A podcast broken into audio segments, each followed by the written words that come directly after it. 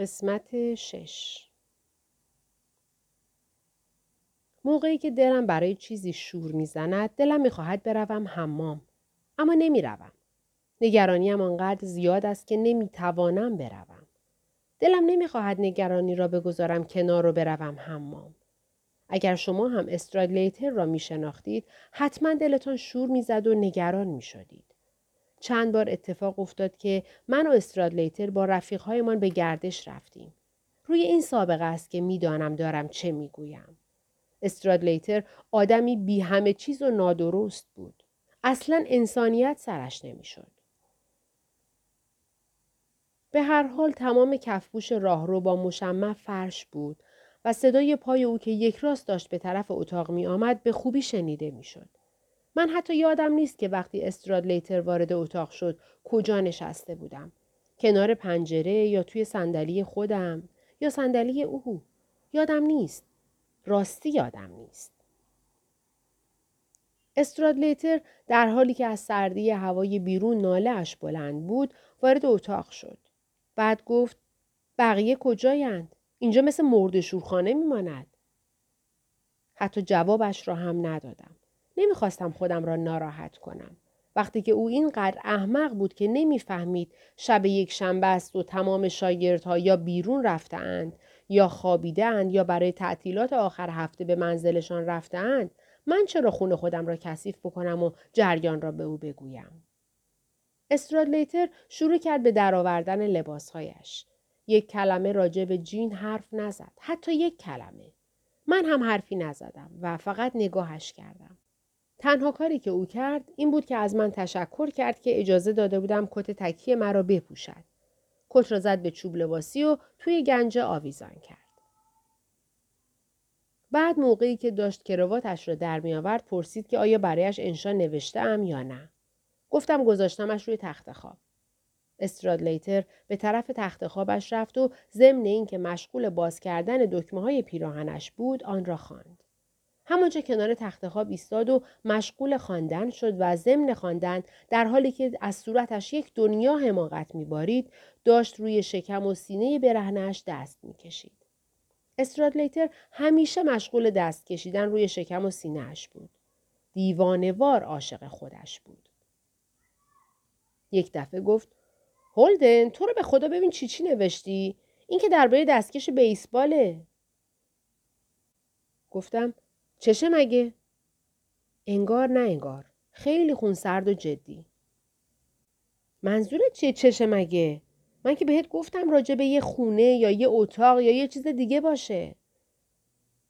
گفتی باید توصیفی باشه. حالا چه فرقی می‌کنه؟ می‌خواد راجع به دستکش بیسبال باشه یا یه چیز دیگه؟ مردشور این انشا رو ببره. خیلی عصبانی بود. جدا قیزش گرفته بود. تو همیشه هر کاری رو برعکس می‌کنی؟ به من نگاه کرد و گفت تعجب نداره که می‌خوان از اینجا بیرونت کنن. یه کار نشد که تو درست و حسابی انجام بدی. جدا میگم. یه کاری نشد که درست انجام بدی. گفتم عیبی نداره. بدش به خودم. به طرفش رفتم و آن را از دستش بیرون کشیدم و بعد پارش کردم. استرادلیتر گفت برای چی این کارو کردی؟ حتی بهش جواب ندادم. فقط خورده های آن را ریختم توی سطل آشغال. بعد روی تخت خوابم دراز کشیدم.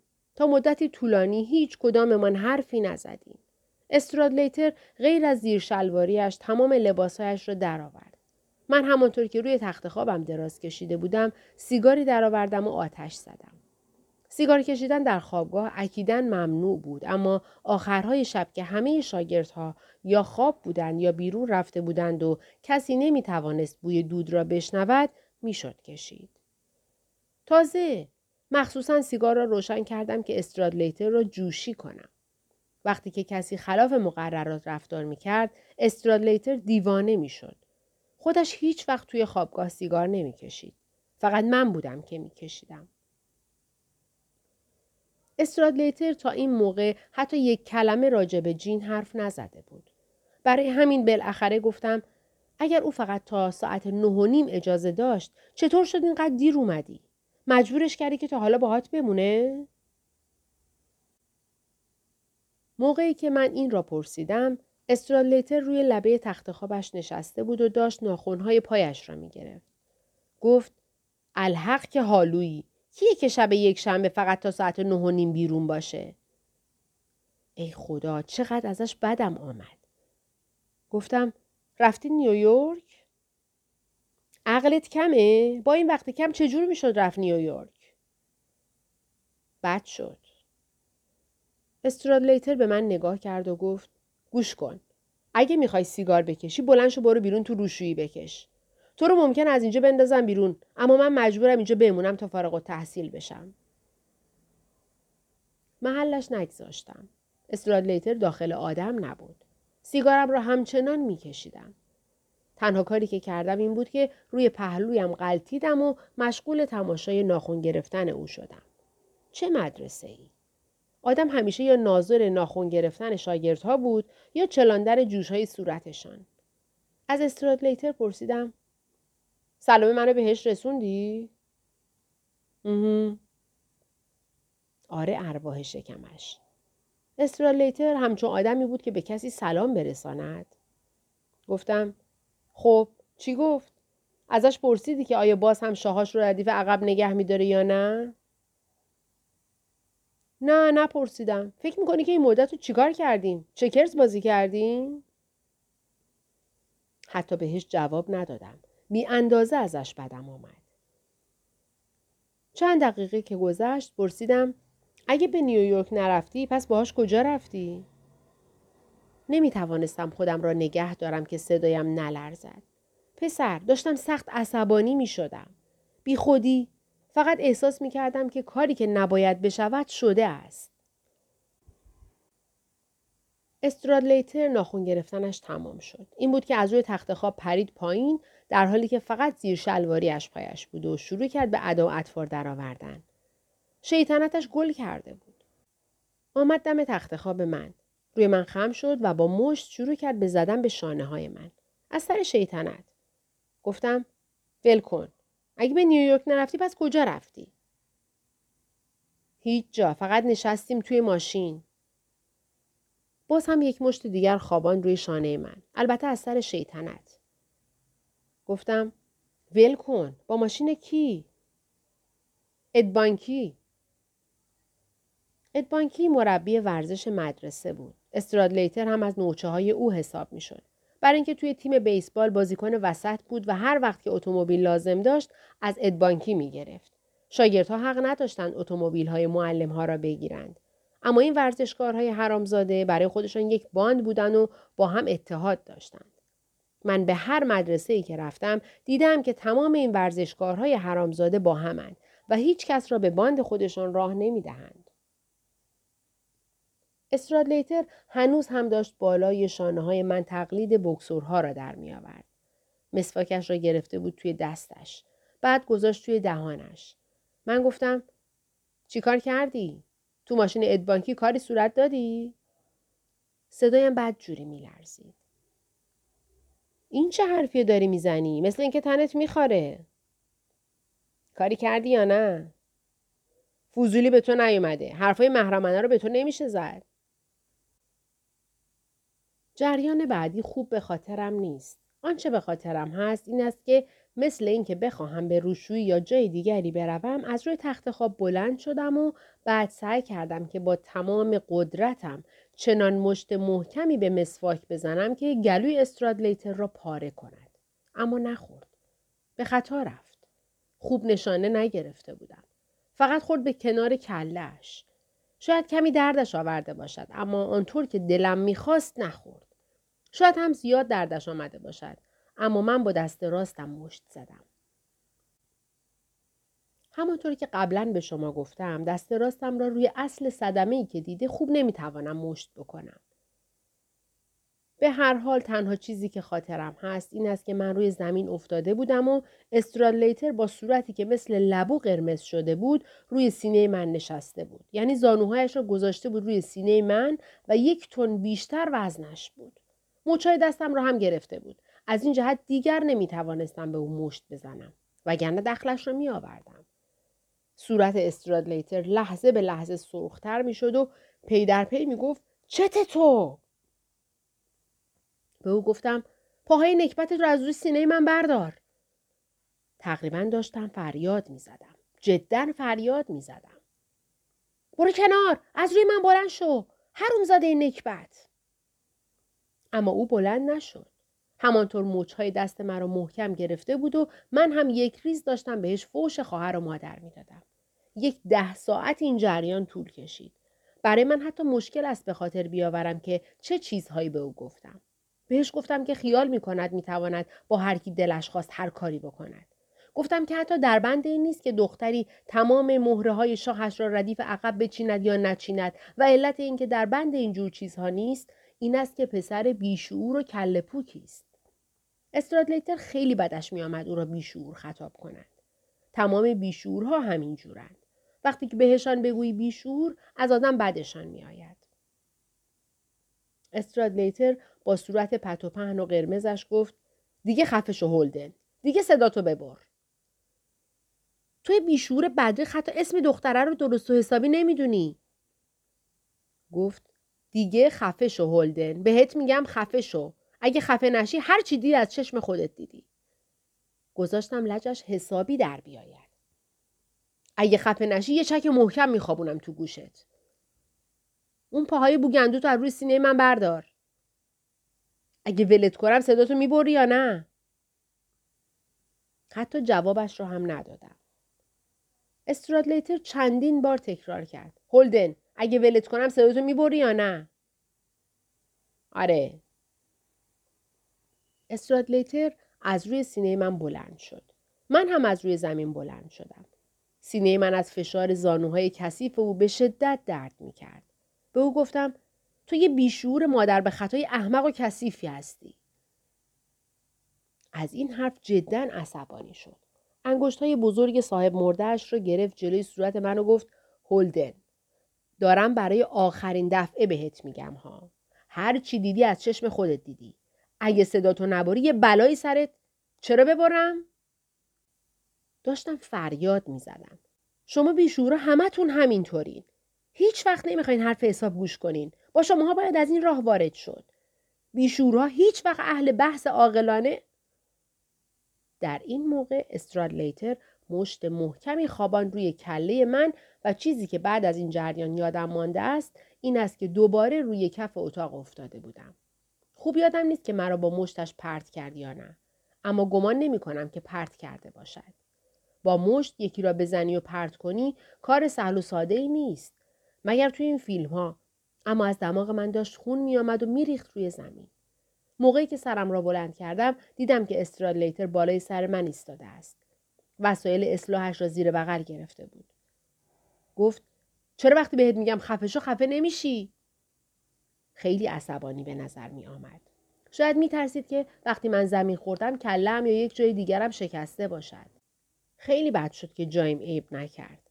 استرادلیتر گفت دندت نرم خودت خواستی؟ من که گفتم صداتو ببر. پسر استرادلیتر حسابی دست پاچه شده بود. من حتی از جایم بلند نشدم. تا مدتی همانطور روی کف اتاق دراز کشیدم و پشت سر هم فوش دادم و بیشعور خطابش کردم. بی اندازه عصبانی بودم. واقعا داشتم داد میکشیدم. استرادلیتر گفت گوش کن. برو صورتتو بشور. شنیدی چی گفتم؟ به او گفتم که خود بیشورش برود و صورتش را بشوید که حقیقتا حرف بچگانه ای بود. اما انقدر عصبانی بودم که حرف دهانم را نمیفهمیدم. به او گفتم که توی راه روشویی بیستد و همانجا خدمتی هم به خانم اشمیت بکند. خانم اشمیت زن سرایدار مدرسه بود و 65 سال را شیرین داشت. تا مدتی همانجا روی کف اتاق نشستم تا اینکه صدای در را شنیدم که استرادلیتر آن را بست و از توی راه رو رفت به طرف روشویی. آن وقت از جایم بلند شدم و دنبال کلاه شکارم گشتم اما گیرش نیاوردم. هرچند بالاخره پیدایش کردم. افتاده بود زیر تخت خواب. گذاشتمش روی سرم و نقاب را آنطور که باب میلم بود کشیدم عقب. بعد رفتم جلوی آینه و نگاهی به صورتم انداختم. هیچ وقت همچو قیافه به خودم ندیده بودم. صورتم یک پارچه خون بود. خون دلمه شده. تمام دهان و چانه هم پر از خون شده بود و حتی چند قطعه هم ریخته بود روی لباسهایم. از قیافه خودم هم ترس برم داشت و هم خوشم آمد. قیافه خشن و مردانه ای پیدا کرده بودم. من در تمام عمرم فقط دو دفعه دعوا کردم و هر دو دفعه هم کتک خوردم. من آدم خشن و بزن بهادری نیستم. راستش را بخواهید آدم سربراه و صلح طلبی هستم. فکر می کردم که شاید آکلی تمام این جار و جنجال را شنیده باشد و حالا بیدار باشد. این بود که از میان پرده حمام رفتم به اتاقش. فقط برای اینکه ببینم دارد چه کار می کند. من خیلی کم به اتاق او می رفتم. اتاقش همیشه بوی گند می‌داد. برای اینکه آکلی در رفتار و عادات خصوصیش آدم بی اندازه نکبت و کثیفی بود. هفت نور بسیار ضعیفی از لای پرده حمام افتاد توی اتاق آکلی و من توانستم او را ببینم که توی رخت خوابش خوابیده بود. کاملا معلوم بود که بیدار است. گفتم آکلی بیداری؟ اتاق کاملا تاریک بود. پایم گرفت به کفشی که روی زمین افتاده بود و چیزی نمانده بود که با کله بخورم زمین. آکلی بلند شد. روی تخت خوابش نشست و روی دستهایش خم شد. یک خروار مرهم سفید روی پوستش مالیده بود. برای اینکه جوشهایش خوب بشود. توی تاریکی قیافش شده بود عین اجنه ها. گفتم خب داری چی کار می‌کنی؟ مقصودت چیه؟ قبل از اینکه شماها شروع کنیم به داد و بیداد می‌خواستم بخوابم. خب برای چی داشتین دعوا می‌کردین؟ کلید کجاست؟ نمی توانستم چراغ را پیدا کنم. دستهایم را میکشیدم روی دیوار اتاق. چراغ رو می‌خوای چیکار؟ دم دستته. بالاخره کلید را گیر آوردم و چراغ را روشن کردم. و دستهایش را آورد بالا تا نور چراغ چشمش را نزند. گفت ای وای چت شده؟ منظورش آن همه خونی بود که به سر و صورت و لباس من ریخته بود. گفتم یه خورده با استرادلیتر حرفمون شد. بعد نشستم روی زمین. هیچ وقت توی اتاق آنها صندلی پیدا نمی‌شد. نمی‌دانم صندلی هاشان را چه کار می‌کردند. گفتم گوش کن میای کمی با هم کاناستا بازی کنیم؟ آکلی برای کاناستا میمرد. پسر هنوز داره از دماغت خون میاد. بهتره که یه چیزی بذاری روش. خودش بند میاد. گوش کن. میای با هم کاناستا بازی کنیم یا نه؟ کاناستا؟ هیچ می‌دونی الان ساعت چنده؟ دیر نیستش. الان حدود یازده یازده و نیمه. آکلی گفت در حدود یازده. گوش کن. آخه من باید صبح بلند شم و برم کلیسا برای نماز. شما نردخرا نصف شب شروع کردین به داد و بیداد و دعوا را انداختن. آخه برای چی داشتین دعوا می‌کردین؟ به او گفتم جریانش مفصله. نمی‌خوام سرتو درد بیارم. آکلی. من طالب خیر و سعادت تو هستم. من هیچ وقت راجع به زندگی خصوصی خودم با او حرف نمی زدم. او حتی از استرادلیتر هم احمقتر بود. استرادلیتر در مقایسه با آکلی نابغه حساب می شد. گفتم آهای مانعی ندارد که من توی رخت خواب ایلی بخوابم؟ اون که تا فردا شب بر نمیگرده. کاملا می‌دانستم که الی تا فردا شب بر نمیگردد. الی سابقه نداشت که روزهای تعطیل را به منزلشان نرود. آکلی گفت من نمی‌دونم چه موقع برمیگرده. حالا حساب کنید از حرف او چقدر ناراحت شدم. چی داری میگی؟ تو چطور نمی‌دونی که چه موقع برمیگرده؟ هیچ وقت شده که اون زودتر از شب دوشنبه برگرده؟ ها؟ شده؟ نه اما اگه کسی بخواد تو رخت خوابش بخوابه من نمی‌تونم بهش اجازه بدم. از حرفش خیلی بدم آمد. از همان جایی که روی زمین نشسته بودم دستم را دراز کردم و زدم به پشتش و گفتم آکلی کوچولو تو یه شازده پسر هستی. خبر داری؟ نه جدا میگم. من نمی‌تونم به کسی اجازه بدم که توی رخت خواب تو واقعا یه شازده هستی. آقا و دانشمند هستی. کوچولو.